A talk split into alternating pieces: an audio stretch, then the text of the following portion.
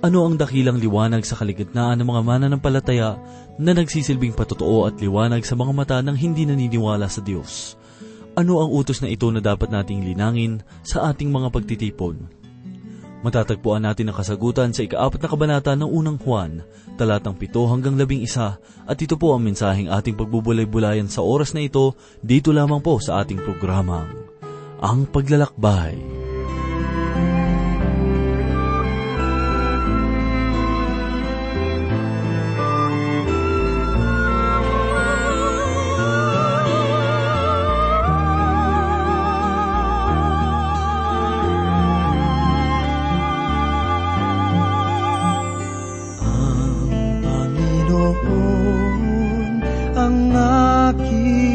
Pastor, pinagiginhawa ko.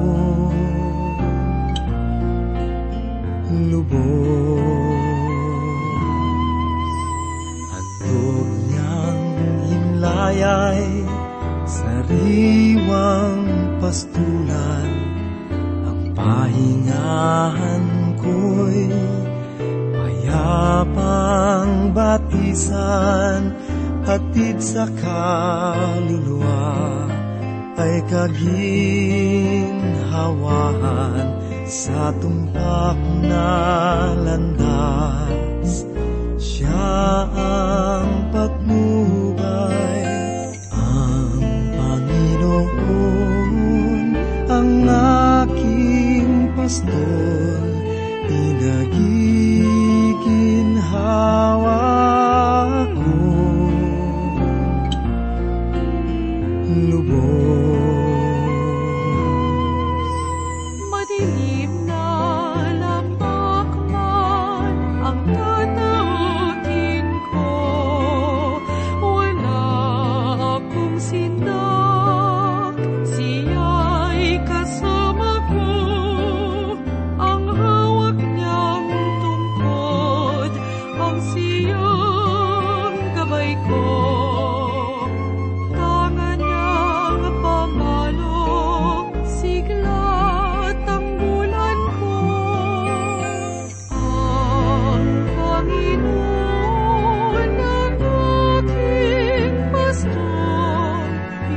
Pinagiginhawa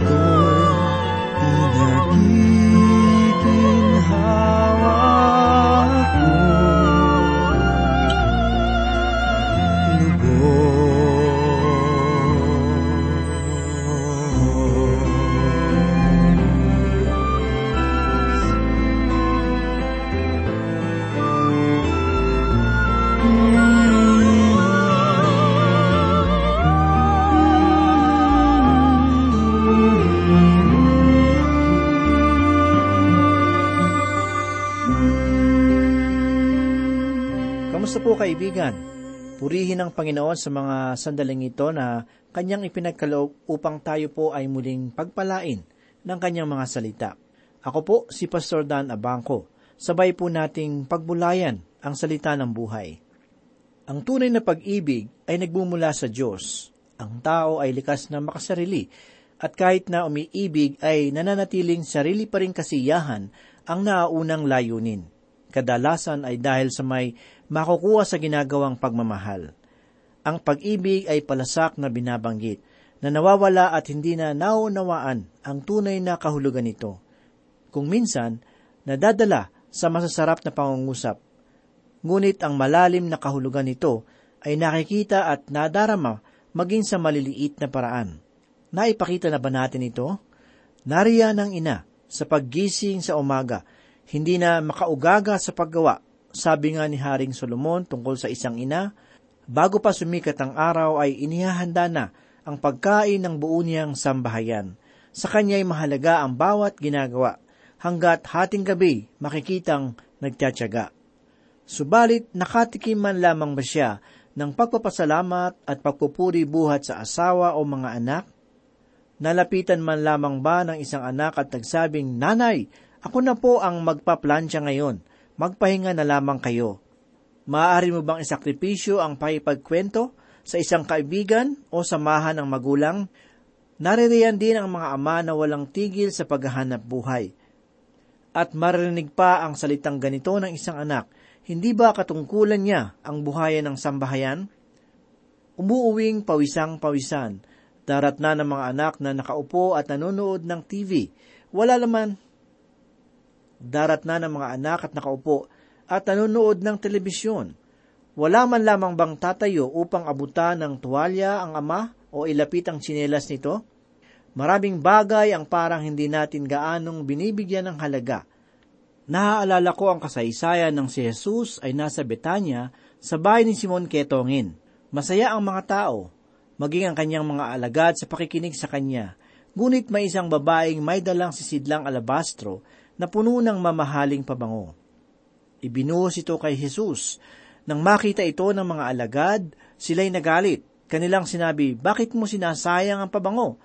Naipagbili sana iyon ng mahal at naibigay sa mga dukha ang pinagbilhan. Hindi naligid kay Jesus ang kanilang sinabi. Hindi kaya may kalungkutang napapailing si Jesus? Kung ako marahil ang nasa kalagayan ni Jesus ay masasabi ko na, hindi na nga kayo nagkaloob. Nagagalit pa ba kayo sa nagmamagandang loob? Subalit ganito ang sinabi ni Jesus, Bakit inyo ginugulo ang babae? Mabuti ang ginawa niyang ito sa akin habang panahon, kasama ninyo ang mga dukha, ngunit ako'y hindi ninyo kasama sa habang panahon. Nangangahulugang laging may mga dukha, hindi mauubos ang mga ito, ngunit ang babaeng ito, habang ako'y buhay ay ipinakita na ang kanyang pagpapasalamat. Maraming may kapatid na nalulumbay dahil sa pangungulila sa isang mahal sa buhay na nasa malayo o sa may sakit ang isang miyembro ng pamilya. Maaaring may kapatid na nalulumbay dahil sa pangungulila sa isang mahal sa buhay na nasa malayo, o may sakit ang isang miyembro ng pamilya, o nag-iisa sa malayong lugar. Naipapadara mo, naipapadama mo ba ang pag-ibig na inaasahan ng Diyos na lumabas sa atin? Maaari ding isang kapatid na may malaking suliranin. Naririyan ba ang iyong balikat upang kanyang maiyakan? at ikaw ay makinig upang makatuwang sa paglapit nito sa trono ng Panginoon? At ikaw ay makinig upang makatuwang sa paglapit nito sa trono ng Panginoon. Hindi kinakailangang gumastos kung walang gagastusin. Hindi lahat ay salapi. Maaaring ito ay isang ngiting may pagmamahal at pangunawa, mga nakakaaliw na pangungusap, o pagtulong o pagdamay sa nangangailangan ang paksa ng pag-ibig ay tinatalakay ni Apostol Juan dito sa kanyang mga sulat. At nais kong ituon natin ang ating pansin sa pagkakataong ito sa talata na ating pagbubulay-bulayan. Basahin po natin ang ipinahayag ni Apostol Juan sa ikaapat na kabanata, talatang ikapito. Ganito po ang sinasabi, mga minamahal, mag-ibigan tayo sa isa't isa, sapagkat ang pag-ibig ay sa Diyos at ang bawat umiibig ay ipinanganak ng Diyos at nakakilala sa Diyos. Ipinahayag sa bahagi ng talata ang mga kataga na mga minamahal, mag-ibigan tayo sa isa't isa. Bakit? Sapagkat ang Diyos ay pag-ibig. Kailangan nating maging maingat sa mga pahayag na ito ni Apostol Juan. Sa mga nakalipas na pag-aaral ay nagbibigay siya ng babala laban sa mga bulaang propeta na hindi kailangang ibigin. Hindi ko sila ipinapanalangin sapagkat sila ay mga anak ng Diablo. Ang aking ipinapanalangin ay ang mga anak ng Diyos at yung mga ligaw na makasalanan na maaaring lumapit sa Diyos kung may babahagi ko sa Kanya ang mabuting balita. Matapos ibigay ang babala laban sa mga bulaang tagapagturo, ay bumalik si Apostol Juan sa paksa na bahagi nitong banal na kasulatan na ang mga mananampalataya ay mag-ibigan sa isa't isa. Ang salitang pag-ibig na nabasa natin sa bahagi ng talata ay tinatawag na agape, sa wikang Griego ay hindi eros, na ang tinutukoy ay pag-ibig sa pagitan ng dalawang mag-asawa. Ang salitang agape ay pag-ibig na hindi pangkaraniwan. Ito ay isang bagay na maaaring ilagay ng banal na espiritu sa ating mga puso. Ito ay ang pag-ibig ng Diyos, ang tanging espiritu ng Diyos na siyang kikilos sa atin upang magawa nating ibigin ang ibang tao. Hindi ito ang uri ng pag-ibig na mayroong kayo para sa inyong mga kaibigan. Sa aking sariling pananaw, ay nagamit ang talatang ito ng maraming tao sa maling paraan. Nung ako ay nasa pamantasan pa, ay ibinibigay ko ang talatang ito sa aking nililigawan. Subalit ang pag-ibig na aking sinasabi ay taliwa sa pag-ibig na ipinapahayag ni Apostol Juan ang mga katagana, mga minamahal, mag-ibigan tayo sa isa't isa, sapagkat ang pag-ibig ay sa Diyos, ay nagpapahayag ng pag-ibig sa kapwa mananampalataya. Napakinggan din natin sa bahagi ng talata na ating nabasa ang mga pahayag na na ang bawat umiibig ay ipinanganak ng Diyos at nakakakilala sa Diyos.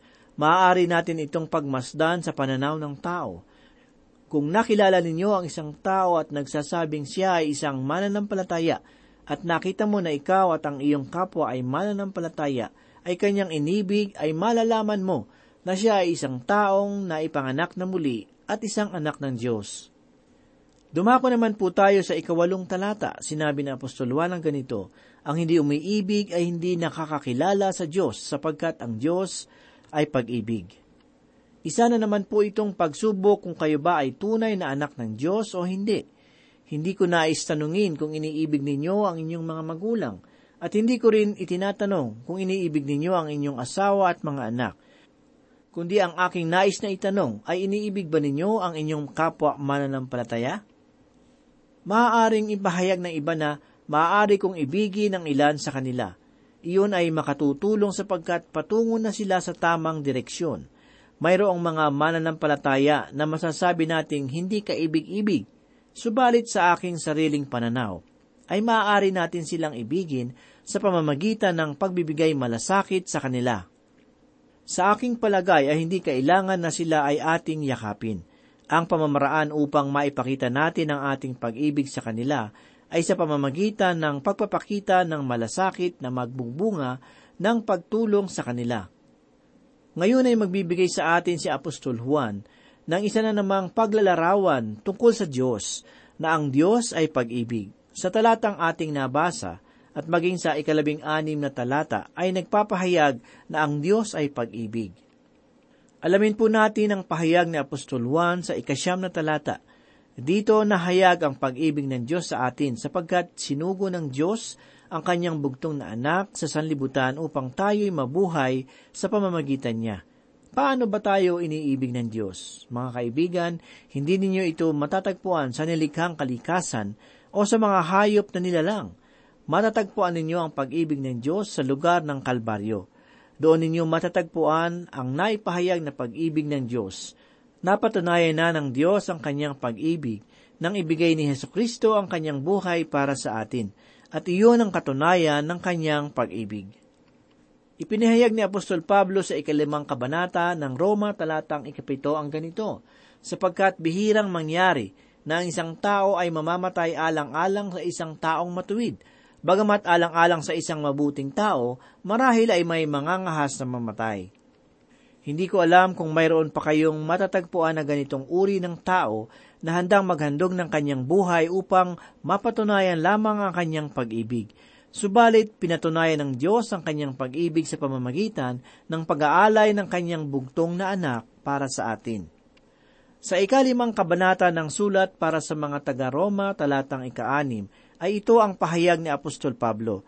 Sapagkat noong tayo ay mahihina pa, sa tamang panahon, si Kristo ay namatay para sa masasama. At sa ikawalong talata sa pareho ding aklat at kabanata, ay ito pa ang kanyang sinabi, Subalit, pinatutunayan ng Diyos ang kanyang pag-ibig sa atin, na noong tayo'y mga makasalanan pa, si Kristo ay namatay para sa atin. Ang paliwanag tungkol sa pag-ibig na ito ay matatagpuan sa Kanya at hindi sa atin, sapagkat tayo ay hindi kaibig-ibig, sa bahagi ng talata na ipinahayag ni Apostol Juan, ay nagpahayag siya ng ganito, sapagkat sinugo ng Diyos ang kanyang bugtong na anak sa sanlibutan. Muli, ay isa na naman itong pagpapatunay doon sa mga taong nag-aalinlangan sa pagiging Diyos ni Heso Kristo.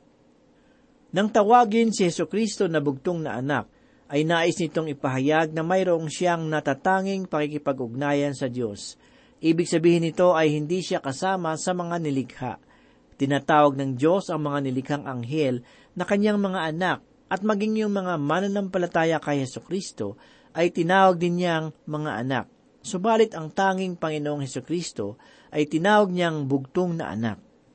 Kawili-wiling malaman na ang pareho ding pagkilala ay ipinahayag tungkol kay Isaac na matatagpuan sa ikalabing isang kabanata ng sulat para sa mga taga-Hebreyo talatang ikalabing pito na ganito po ang sinabi, sa pamamagitan ng pananampalataya ng subukin si Abraham ay kanyang inihandog si Isaac.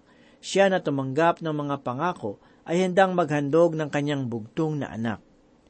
Sa panahong iyon ay mayroon ng anak si Abraham at ito ay nagangalang Ismael. At pagtapos niya ay nagkaroon pa siya ng iba pang mga anak – Si Ismael ay anak ni Abraham na tulad ng kanyang anak na si Isaac. Marahil ay kamukha pa ni Ismael si Abraham, subalit si Isaac ay tinawag niyang bugtong na anak. Bakit?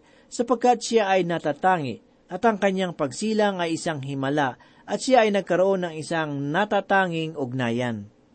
Hindi tayo magkakaroon ng pangwalang hanggang ama kung wala ang walang hanggang anak ang Diyos ay hindi isang ama sa pananaw ng isang ama sa sanlibutan.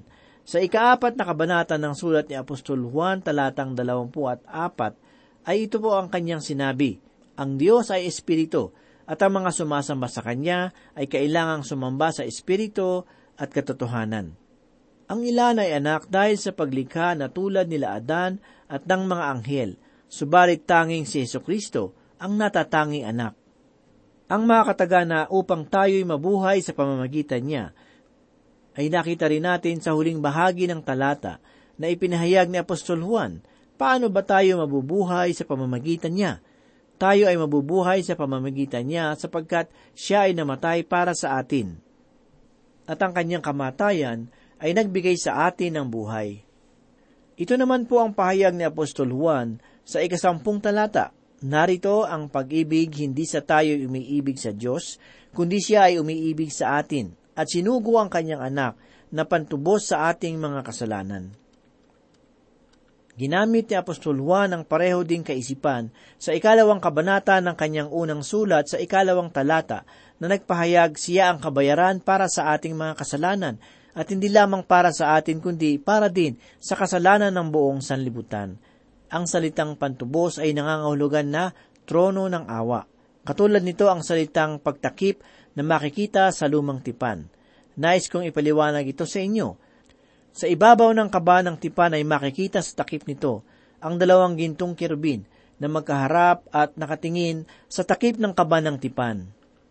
Ang kaba ng tipan ay isang magandang dibuho sapagkat ito ay gawa sa punong akasya at nababalutan ng ginto ang loob at labas nito ang takip nito ay tinatawag na trono ng awa. Sa lugar na ito, kinatagpo ng bayang Israel ang Diyos sa katauhan ng mataas na punong pari. Isang beses kada isang taon ay pumapasok ang mataas na punong pari sa dakong kabanal-banalan na may dalang dugo ng hayop upang iwisik sa trono ng awa. Iyon ang dahilan kung bakit ito tinatawag na trono ng awa, sapagkat sa ganoong paraan ay magkakaroon sila ng pakikipag-ugnayan sa Diyos. Sila ay iniibig ng Diyos at naglagay siya ng pamantayan upang sila ay makalapit sa Kanya, at ito nga ay sa pamamagitan ng trono ng awa. Sa panahon ng dakilang araw ng pagtubos, ay pumasok ang mataas na punong pari upang iwisik ang dugo sa trono ng awa. Ang ibig sabihin niyon ay tinanggap ng Diyos ang kanilang bayan sa loob ng isang taon. Kaya sa susunod na taon, ay kailanan naman nila itong muling isagawa. Sa talata na ating nabasa ay inilarawan si Yeso Kristo bilang pantubos sa ating mga kasalanan, na ang ibig sabihin ay nagsisilbi siyang trono ng awa para sa atin, sapagkat siya ay namatay para sa atin. Sa ikaapat na kabanata ng sulat ni Apostol Pablo para sa mga taga-Roma, talatang 25, ay ganito po ang sinasabi, na ibinigay sa kamatayan dahil sa ating mga pagsuway at muling binuhay upang tayo'y ariing ganap.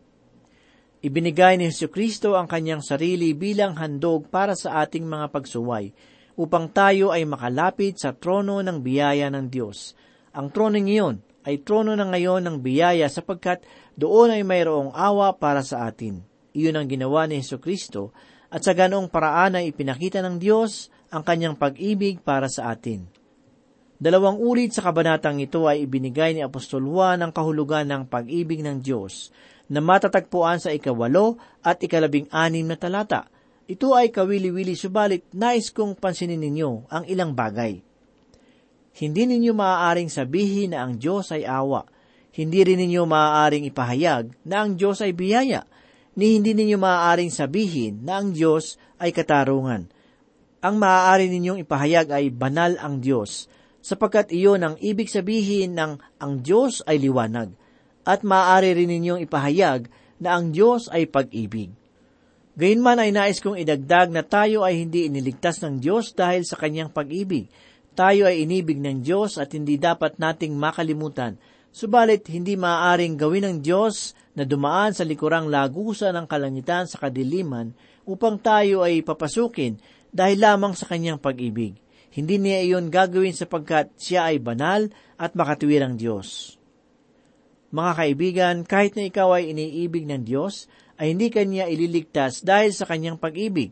Kailangang mayroong gawin ng Diyos sa katotohanan ng kasalanan sapagkat siya ay banal at makatwiran at lahat ng kanyang mga gawa ay tama.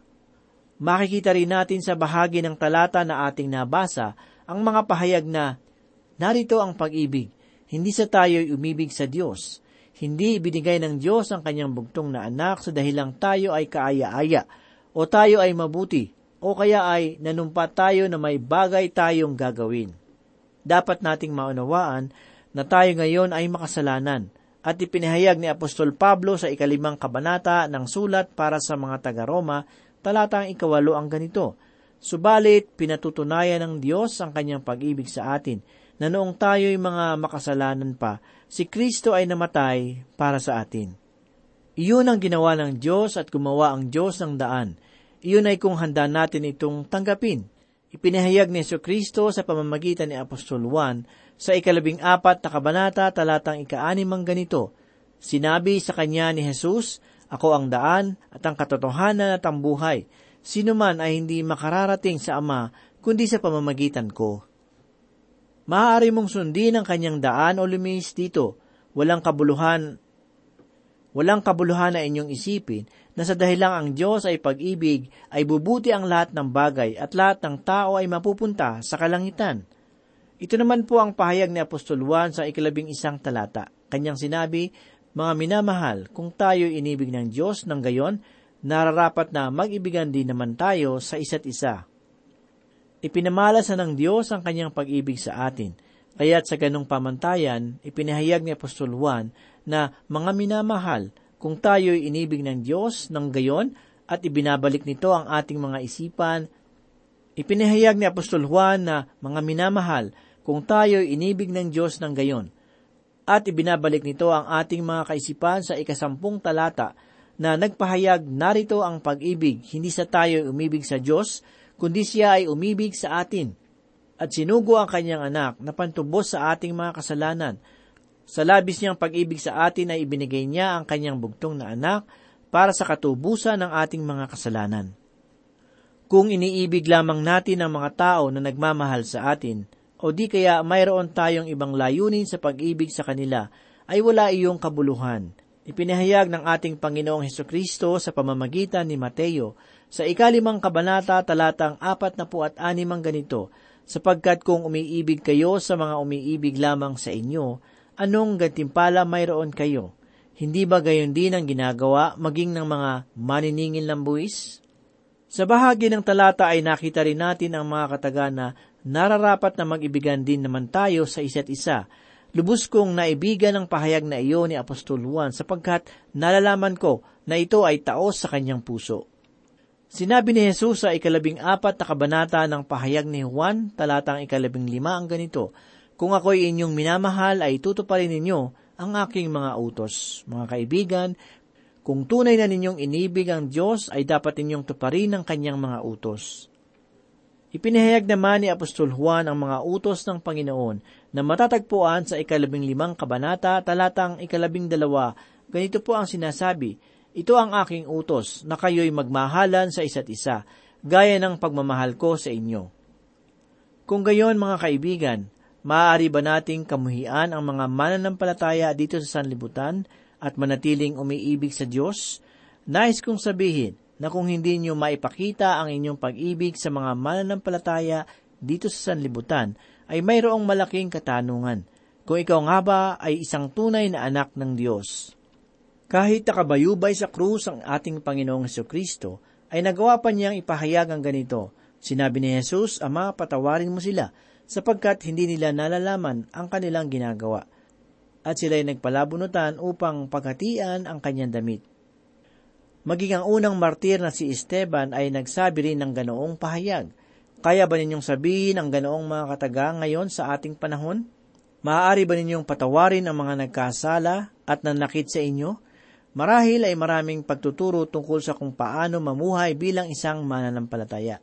Subalit mga giliw na tagapakinig, ibinigay na sa atin ngayon ni Apostol Juan ang pundasyon ng lahat ng iyon. Iniibig mo na ba ang Diyos? Iniibig mo ba ang ibang mananampalataya? Kung ito ay hindi mo pa sinisimulang gawin, ay ipanalangin mo sa Panginoon na baguhin niya ang iyong puso upang matutunan mong mahalin ang iyong kapwa.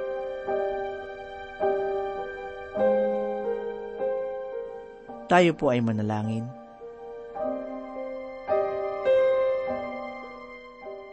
Salamat muli, Panginoon, sa iyong mapagpalang mga salita. Ito po muli ay nagbigay ng kalakasan ng aming kaluluwa. Salamat, Panginoon, dahil ang iyong mga salita ay panuntunan para sa aming pamumuhay sa bawat araw.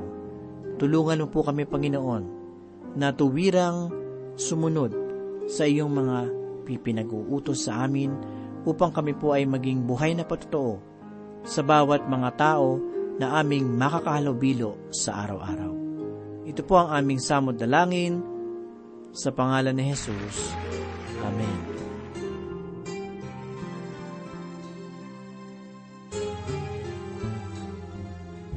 Diyos, ang lakas natin kanlungan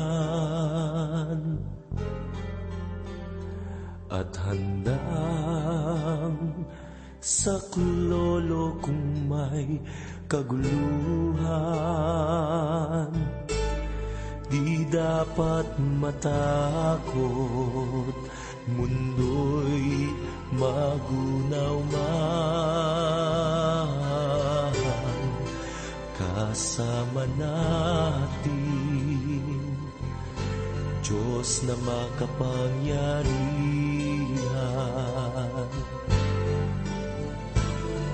Ang Diyos ang lakas natin kanlungan